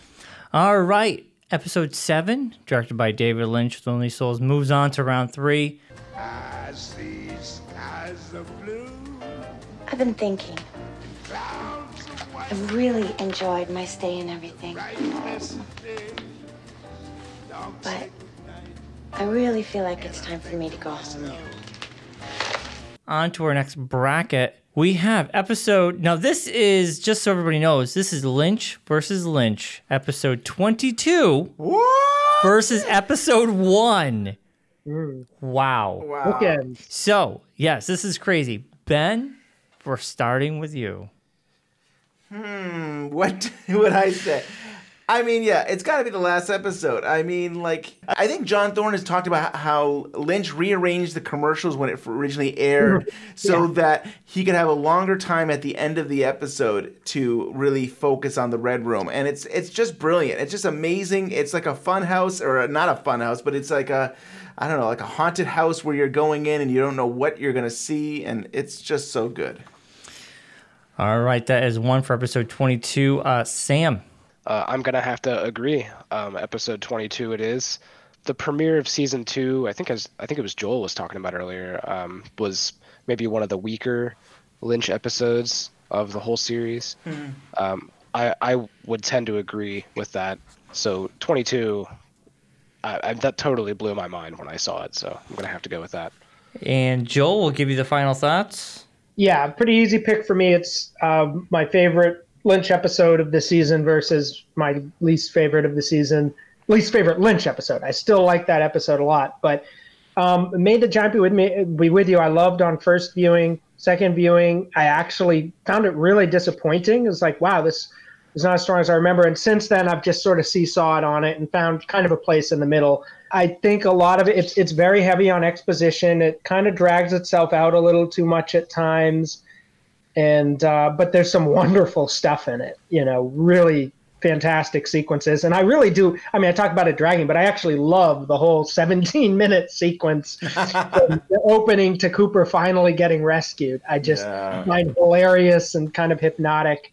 Uh, I like that stuff a lot, but no, definitely the finale is is spectacular for me. One of the best hours of television episode uh, uh, ever.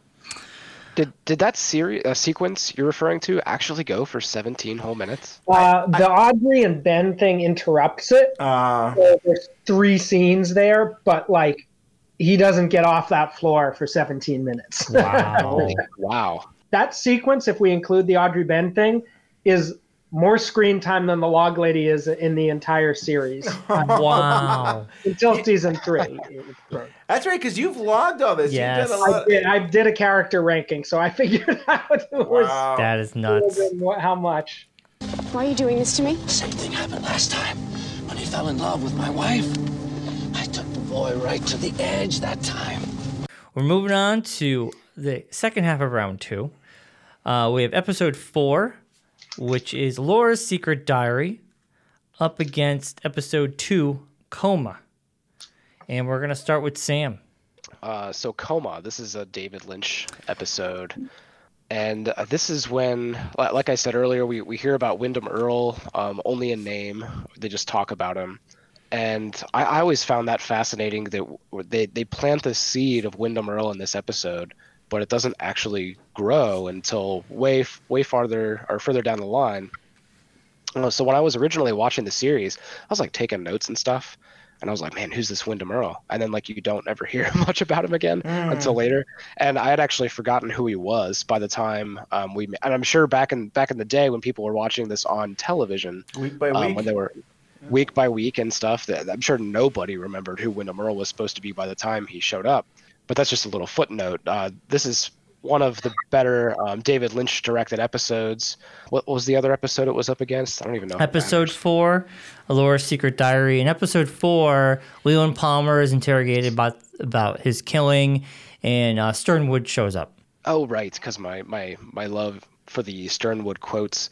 Um, that's a that's a great episode, uh, but I I just don't think it can really stand a chance against Coma, honestly. All right, one for Coma, and we're going to Joel next. I love Coma. That is, I actually rank that higher than the pilot. Even I just, it's so, it's the lodestar of the mythology in a lot of ways. So much stuff gets introduced here: the cream corn, the Tremonds, you know, and the sequence of Bob climbing over the couch. Nothing, nothing more needs to be said about that. That just, oh my, one of the most visceral cinematic experiences I've ever had. And still, I can watch most scenes that were jump scares for me with David Lynch, and eventually I'll get to a point. Maybe not with the Inland Empire clown face. That one still gets me too. But Mm. for the most part, I can get to a point where I'm used to them. I can't. I at least shudder every time I watch that sequence. There's just something about it. You can't watch it and not flinch.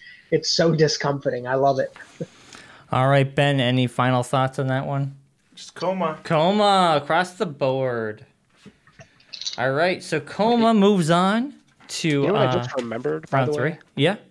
Uh, Laura's Secret Diary wasn't that that crazy episode that Jerry Stahl worked on, and everybody had to rewrite it? Yeah, yeah. Oh yeah, the guy who did the drugs. Yeah, And Yeah, Alf, I- don't I- forget He Alf. did Alf. Yes, he did Yes. Alf. That Jerry Stahl did Alf. Yes. Yep. Yeah. You, Oh my gosh. There's a movie called uh, I think it's called Midnight. Min- After Midnight. Midnight. Midnight. I actually have it right here on DVD from Netflix. Yeah, it's uh with Ben Stiller. Ben Stiller plays him. Yeah, I just thought that's a neat footnote to that episode because that guy was nuts. What really happened though is like he he, he turned in stuff that was like not like not even legible really. Right. And I think they basically. Uh, Mark Frost, Harley Peyton, and and Robert Engels basically rewrote it and just made it their own and stuff. But like that's, it's kind of crazy. And at the same time, I think they made probably they they did a great job with the episode when they all had a, a last minute thing try Right. to throw it together. So All right. So episode two, uh, Coma by Lynch moves on to round three. Hello, Twin Peaks Sheriff Station. Who may I say is calling, please? I'm sorry I can't connect you with Sheriff Truman unless you tell me what your name is. You won't? I'm sorry, but I can't connect you with Sheriff Truman unless you tell me who you are. I'm terribly sorry, but I'm going to have to hang up now. The last bracket of round two, it's episode six, uh, Demons, which episode six is uh, Gordon Cole pays a visit to Twin Peaks, and without chemicals, the one armed man provides answers up against episode 21. And for everybody who wants to remember what 21 was, that's the Miss Twin Peaks pageant. And we're going to go with Joel. Hmm. uh, yeah, it's my favorite non-Lynch versus my least favorite non-Lynch. So definitely go with Demons on this. Nice. I thought you were gonna say Miss Twin Peaks. I know, right? I really thought that. Yeah, right. Plot twist.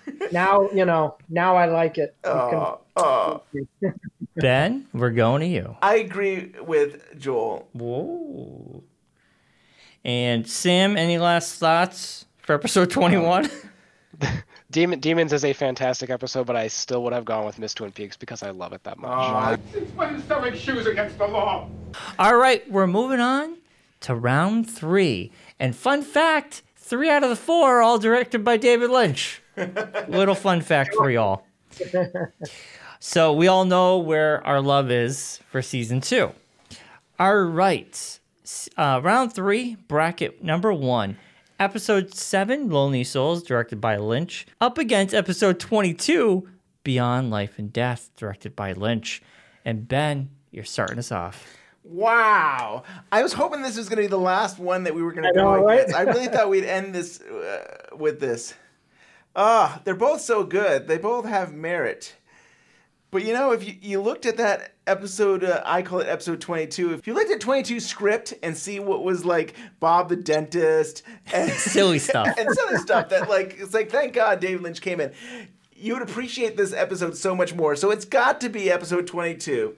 Well, okay, Ben going for 22. Sam, this this is a tough one. Um, I I think uh, my personal f- favorite episode of most of the series, if not the whole thing, would be episode 22, just because of how mind blowing it is, how much it did for television in general.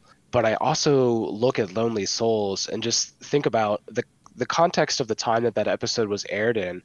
The murder of Maddie Ferguson itself, I think, had to be pretty shocking uh, for a lot of television viewers at the time, given what else was on TV, like Cheers and stuff. And the transition that we see from, you know, Leland to Bob and back and forth and all of that.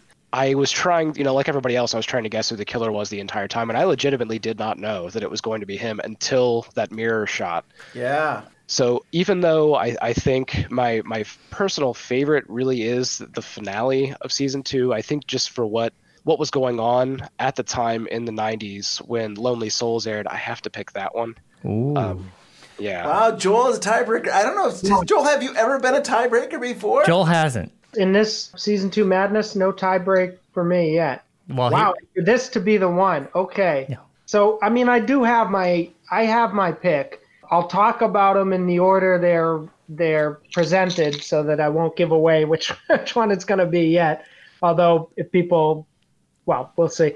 Lonely Souls purely on the basis of like what's important to me in Twin Peaks, or what's most important, I should say, and how I view Lynch's career. And like I already said, that the collaboration with Mary Sweeney, where that's the only episode of Twin Peaks she edited.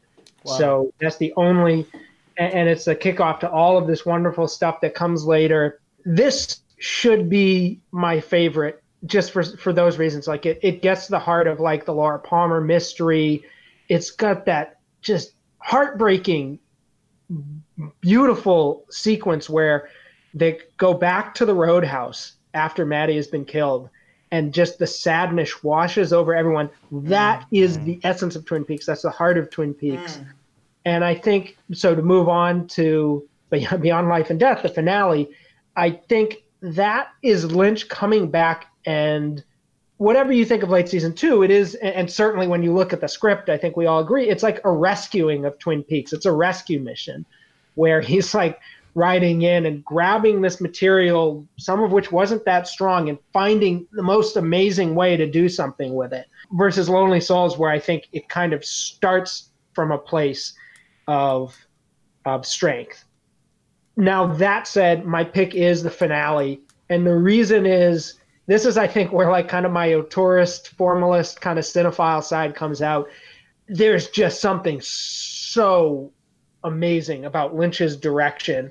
I mean, in both episodes, but this is it's it's a directorial tour de force in the way that nothing I've ever seen on television except for Part Eight in season three it can can compare to. Um, I love all the stuff that comes before the Red Room. I think that stuff is fantastic, and that's the the the key example of Lynch rescuing stuff. Like it's all of these subplots, which a lot of which I didn't find that interesting, and suddenly they're interesting. They're so like he finds the essence of each one and brings it to the surface and pitches it at this perfect pitch where it just works for me. That said, though, it's the last 20 minutes of this episode that are just it's like watching a master at the at the peak of their powers you know mm. it, it's like watching a Fellini or, or a Bergman or it's like like watching one of those directors masterpieces where it's like they've worked towards this their whole careers in some sense so in I, and also I think I said you know for me Lonely Souls is kind of the essence of Twin Peaks and that's true but I think Beyond Life and Death is what makes it possible for more Twin Peaks beyond Fire Walk Me. There's no season three without this episode. I agree. This is what finds like a new kind of center, not that replaces the old center, but that exists in relation to it. And I think if we get future Twin Peaks, it'll be tying those two together. So I almost wish I could vote for like a fusion of Lonely Souls and Beyond Life and Death and be like, here you go, Lynch, make. I, I wouldn't even call it season four because I think if it ever comes, it'll be more like a little minute contained mini series type movie thing with like Carrie Page and Richard slash Cooper. But you know, two wonderful episodes. I'm glad we don't actually have to choose between any of these. Like we do this for fun and so that we have an opportunity to talk about these episodes. But you know, ultimately, these are both summits of Twin Peaks, and and neither is really quote unquote better than the other. But I, I love to just linger on the finale as just a tour de force of cinema with just you know pure beautiful style and form that he improvised over 24 hours on a set with the, just incredible incredible It really is. You tricked me, Joel. I really thought for a second you were gonna go for. I know, Soul. I was like, like- what? Yeah, yeah. Yeah, it was gonna be weird if Joel and I agreed on something. Oh. If you give me your soul, I let Annie live.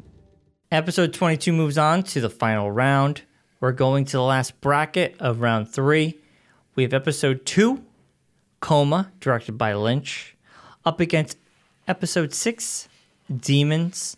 And just so everybody remembers, episode six, Gordon Cole comes to Twin Peaks, and the one armed man, he has his meltdown and he points in the bathroom and uh, provides answers up against uh, Coma which, if you need a reminder, the log lady tells Major Briggs deliver the message, which he does. Cooper, Cooper, Cooper.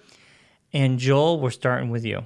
yeah easy for me to pick coma with this much as i love demons coma is the episode that kind of see the, the season one premiere gets the ball rolling in some ways but like i said it feels a little sluggish feels a little like it's reiterating season one at times like we have all these flashbacks and stuff this is where it really gets rolling for me and i actually get excited about season two. Like oh boy here we go. Whole new direction all these mysteries and who's this mr smith guy and what's the deal with that like the old lady and the grandson? And i think this is where you go to in some ways even more than those pinnacle episodes. This is what you point to when you say no listen like season two is actually pretty good. Like for people who are just like oh it was season one and it was everything else sucks or something. It's like i would point them probably to this episode before any other to be like season two's kind of a gem in some ways you know A very good point, Joel. All right, we're going to Sam. Um, I'd have to agree. I'm gonna go with Coma as well. Whoa. Ben, last thoughts? Real quick, I agree with Coma. I want to just say real quick, Coma. I love the whole playing with the stool in the hospital by Cooper and Truman. There, I, I think that that's a funny touch by Lynch. And then you have, of course, just you. no, that's not my favorite. But you also have uh, Cooper dreaming, and he uh, and he said the owls are not what you, they seem, and you see an owl over the face of Bob. And I still believe that the spirits and Bob and all of them are owls. And I and, I, and it's funny I don't hear a lot of talk about that, but they never really talk about the owls are not what they seem. Joel, I want to hear from you real quick. What do you think the owls are not what they seem? Oh, good question. I don't know that they ever really figured that out themselves. It seems like, according to Lynch, it was like a Mark Frost thing, right? It He's like, was. "I- it Yeah. wasn't me. And I think Frost is obviously really interested in what's that book where the owls are like masking phenomenon for UFOs or oh, whatever. I can't remember now. I can't It remember. starts with an E, I want to say. Well, there's a lot of mythology about how an owl's like a Native American. It means like Yeah, their that soul. too. Yeah, that that too. I, I don't know about the UFO thing though. I I'm mean, I unfamiliar can't with it. remember the, Yeah. what the book was. Yeah, but I think it that's just all sounds Frost. cool, which is fine, honestly. Like it doesn't. I don't have to have you know every. I like to figure out some things, but some things I'm just like Yeah. okay with it being like this, this cool phrase, and that's definitely a cool phrase. I really believe Yeah. that the, the owls are spirits, and part Me too. Of it, and part of it too is Leland do, doing the whole hooting. To me, that seems to be saying, Right. and, and we do see, we do see uh, them say what they say. Where is Bob now? And then you see the owl at the end of that episode, and then even uh, on TV Guide, they they have like. They had like a new mystery, and you have a picture of an owl, and it says Bob on it. I don't know. I, Wow. that's not canon, of course, Yeah, but TV Guide is not canon, Ben.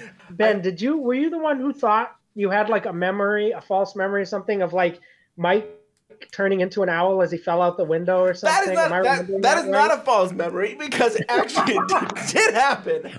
And here's I'm on Ben's side. I kind of no, no. that. Here's what. So what, here's what happened. One of the episodes, Mike uh, knocks out the guard, and then they follow him, but. The, he heads to the window, but the camera doesn't catch up to him enough. And by the time the camera gets to him, the all we see is the the window and the blow the air blowing. So either he jumped out. He, and, uh, He has one arm. his How one did arm, he get? And, and I believe he's you know. How did he get there so, So I, quick? I I made the jump that he turned into the owl and flew away. and I believe that. uh, after four years of Twin Okay. Peaks Unwrapped, we've gone Bob- over the deep end. Bob- yeah. I mean, the guy has one arm. How did you do all that Yes. Oh, without yeah. like something happening? I don't It's know, crazy. but yes, that was I've I've always thought that for you know thirty years or so, Yeah. whatever it's been, almost thirty years. But you're right. There's no, we don't see anything, but I I made that jump Yeah. like Mike did. Like my thing. Agent Cooper, It's me, Audrey. Audrey? where are you? Why aren't you here? Audrey, this is no time for schoolgirl games. I want you home now. I saw you in your tuxedo. You look like a movie star. I am in trouble, but I'm gonna come home now.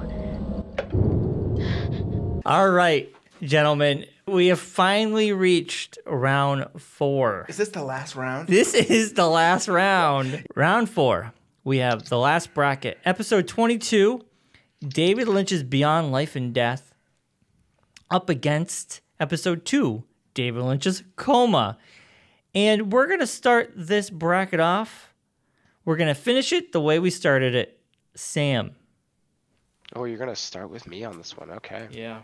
Well, I I I think at this point, whoever's listening is probably pretty aware that um, this episode is, uh, well, rather the finale episode is the the favorite among most of us. It sounds like, and that's the one I'm gonna have to go with. Uh, Joel um, kind of elaborated on his feelings about it earlier, and I would echo those sentiments. That uh, like the the first part of the episode where it's kind of resolving some subplots that had been lingering and then the back half of that episode is really the most important part of it in my opinion. I think it's kind of blown the, the doors open for all sorts of other tv shows to explore territory like that that maybe was only being explored in uh, film at the time and not so much television uh, but I think because of the show in general, but especially that that finale, shows like Supernatural or uh, the X Files or Mm. um, Channel Zero or any of those kinds of shows really owe a huge debt to that episode and David Lynch specifically for his, as Harley Peyton calls it, a David walkabout, where he threw most of the script out and did what he did. And I, I think it turned out amazing. Um, I know I picked Lonely Souls the last round uh, for certain different reasons, but uh, I'm sort of glad that this one did make it because um, it really is, uh, in my opinion, the best episode of pretty much the entire series. I, I, I would say Lonely Souls has a, a lot of great stuff, like I said earlier, and I and I and I chose it for for very specific reasons. But this episode is my favorite of everything, just for that end. Awesome. I agree. Uh, we one vote for Beyond Life and Death. We're going on to Joel.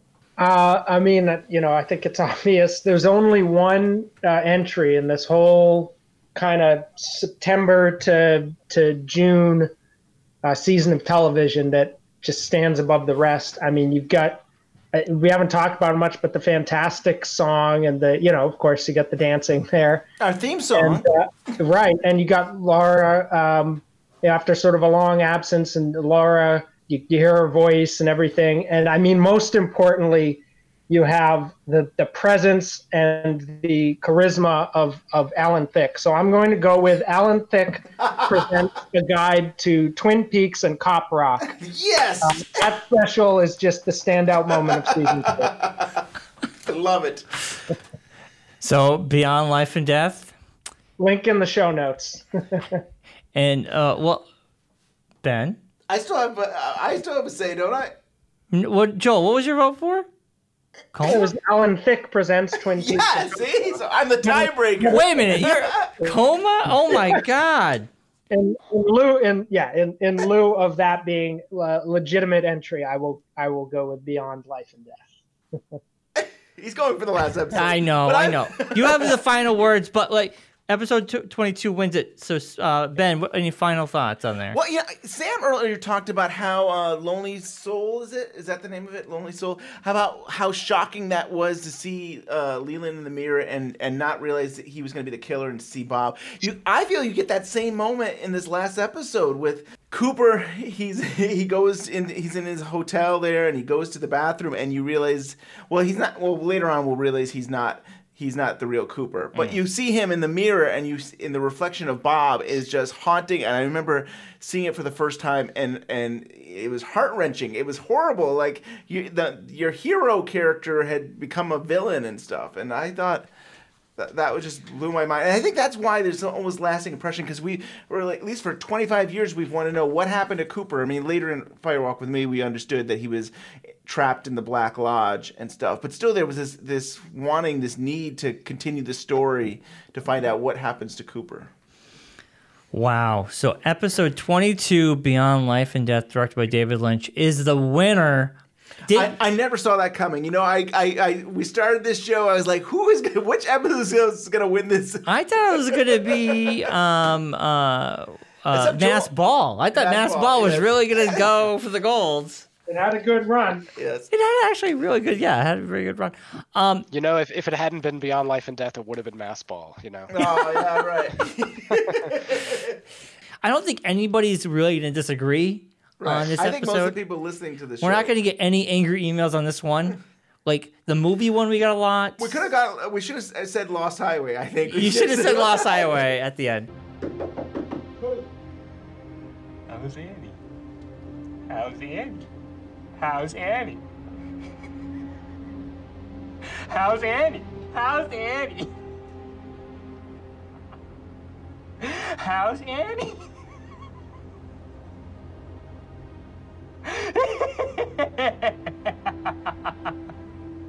So in 2020, we're going to be doing season three, Madness, probably Oh, in the oh, springtime or the summertime. Um, and I'm still debating if I want to do one last one where we're going to pit all the four winners up against each other. And I, I talked The best Lynch. yeah, the best Lynch uh, produced Material. thing material of all time. Joel brought up a good idea about bringing back all the guests for that one, and I'm Oh, enter- I'm entertaining that. That could be fun. I think it would work because there's only going to be four. Right. There's only going to be four entries. yes, right? and So everybody can just go off. we can spend two hours with everybody. oh my god, it it will be epic. So stay tuned for that for 2020. Email us or tell us if you're interested in us doing something like that. And before we get going, uh, we'll go around the table here. We'll start with Joel. What's going on? Uh, where can people uh, follow you on social media?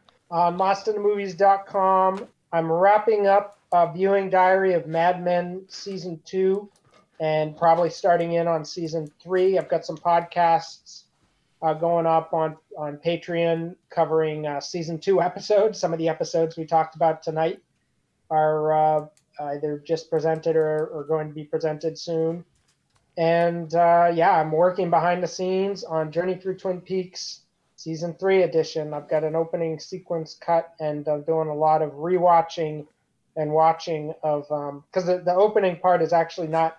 Before I get to season three, I'm going to go back and look at the individual directors that I didn't talk about in the, the first set of videos, as, Hmm. as well as like Harley Peyton and, and uh, Robert Engels, like the collaborators who you know added to Twin Peaks before went back to just being Lynch and Frost. And I'm gonna watch like film, at least one film by each of those. So actually, one of the ones I'm watching soon is Baader Meinhof Complex, which is Uli Edel, who we dropped off right up very early tonight. but I do, I enjoy that movie. It's about the uh, the German left wing uh, Red Army faction. Look them up if you're interested. Fascinating story. That's what I'm doing. Awesome. And I love the new webpage. I think it looks Thank awesome. you. It looks great. A lot of hard work went into that, and it really shows. And Sam, uh, where can people find you on social media, and what are you up to? Uh, well, you know, I'm always hanging out over on the Reddits, as they say, and uh, that's uh, www.reddit.com slash r slash Twin Peaks. And things were very quiet there for a, a long time because the series had ended. But now that the season four, maybe rumors have surfaced, there's a lot of chatter there about what might it be, what people want. Um, Um, and then ev- every single tweet from every single actor is being heavily scrutinized now for clues Yeah. as to what as to what might be happening. Um, so come check that out. There's a lot of hubbub. Uh, we also have a Twitter account. It's at Twin Peaks Reddit, um, and that's where you can find me. Awesome. I, I thank you guys. And thank you, Ben. Wait, wait, I've got to tell you about what I've been up to. Yeah, what have you been up to? Where can we find you? I have been working on this book that is going to be coming out in 2020. Yes. It's called Twin Peaks Unwrapped. The book. The book. And it's, you know, things that I, I've worked on for four years. You know?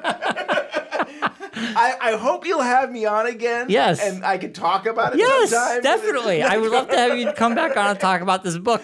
All right, I don't want to give too much away because it's not coming out until next year. I know that's about a month away. Right. Let's let's wait. Anyways, yes, you can find me at Twin Peaks Unwrap on Twitter. Yeah, that's where Ben hangs out. And you can like us on Facebook on Twin Peaks Unwrap. Follow us, like us, subscribe to us on iTunes, give us that five star review. And if you have an angry email or you like this episode, you want more stuff like this in 2020, give us an email at twinpeaksunwrapped at gmail.com. And we're on Google Play, Stitcher, and all that being said, this is the last episode for 2020. You're gonna get a best of before the year the year is over, and we'll be back in 2020. So everybody, happy holidays, Merry Christmas, Happy New Year, and we'll see you guys next year. Have a good one. See you next year. And now, an ending.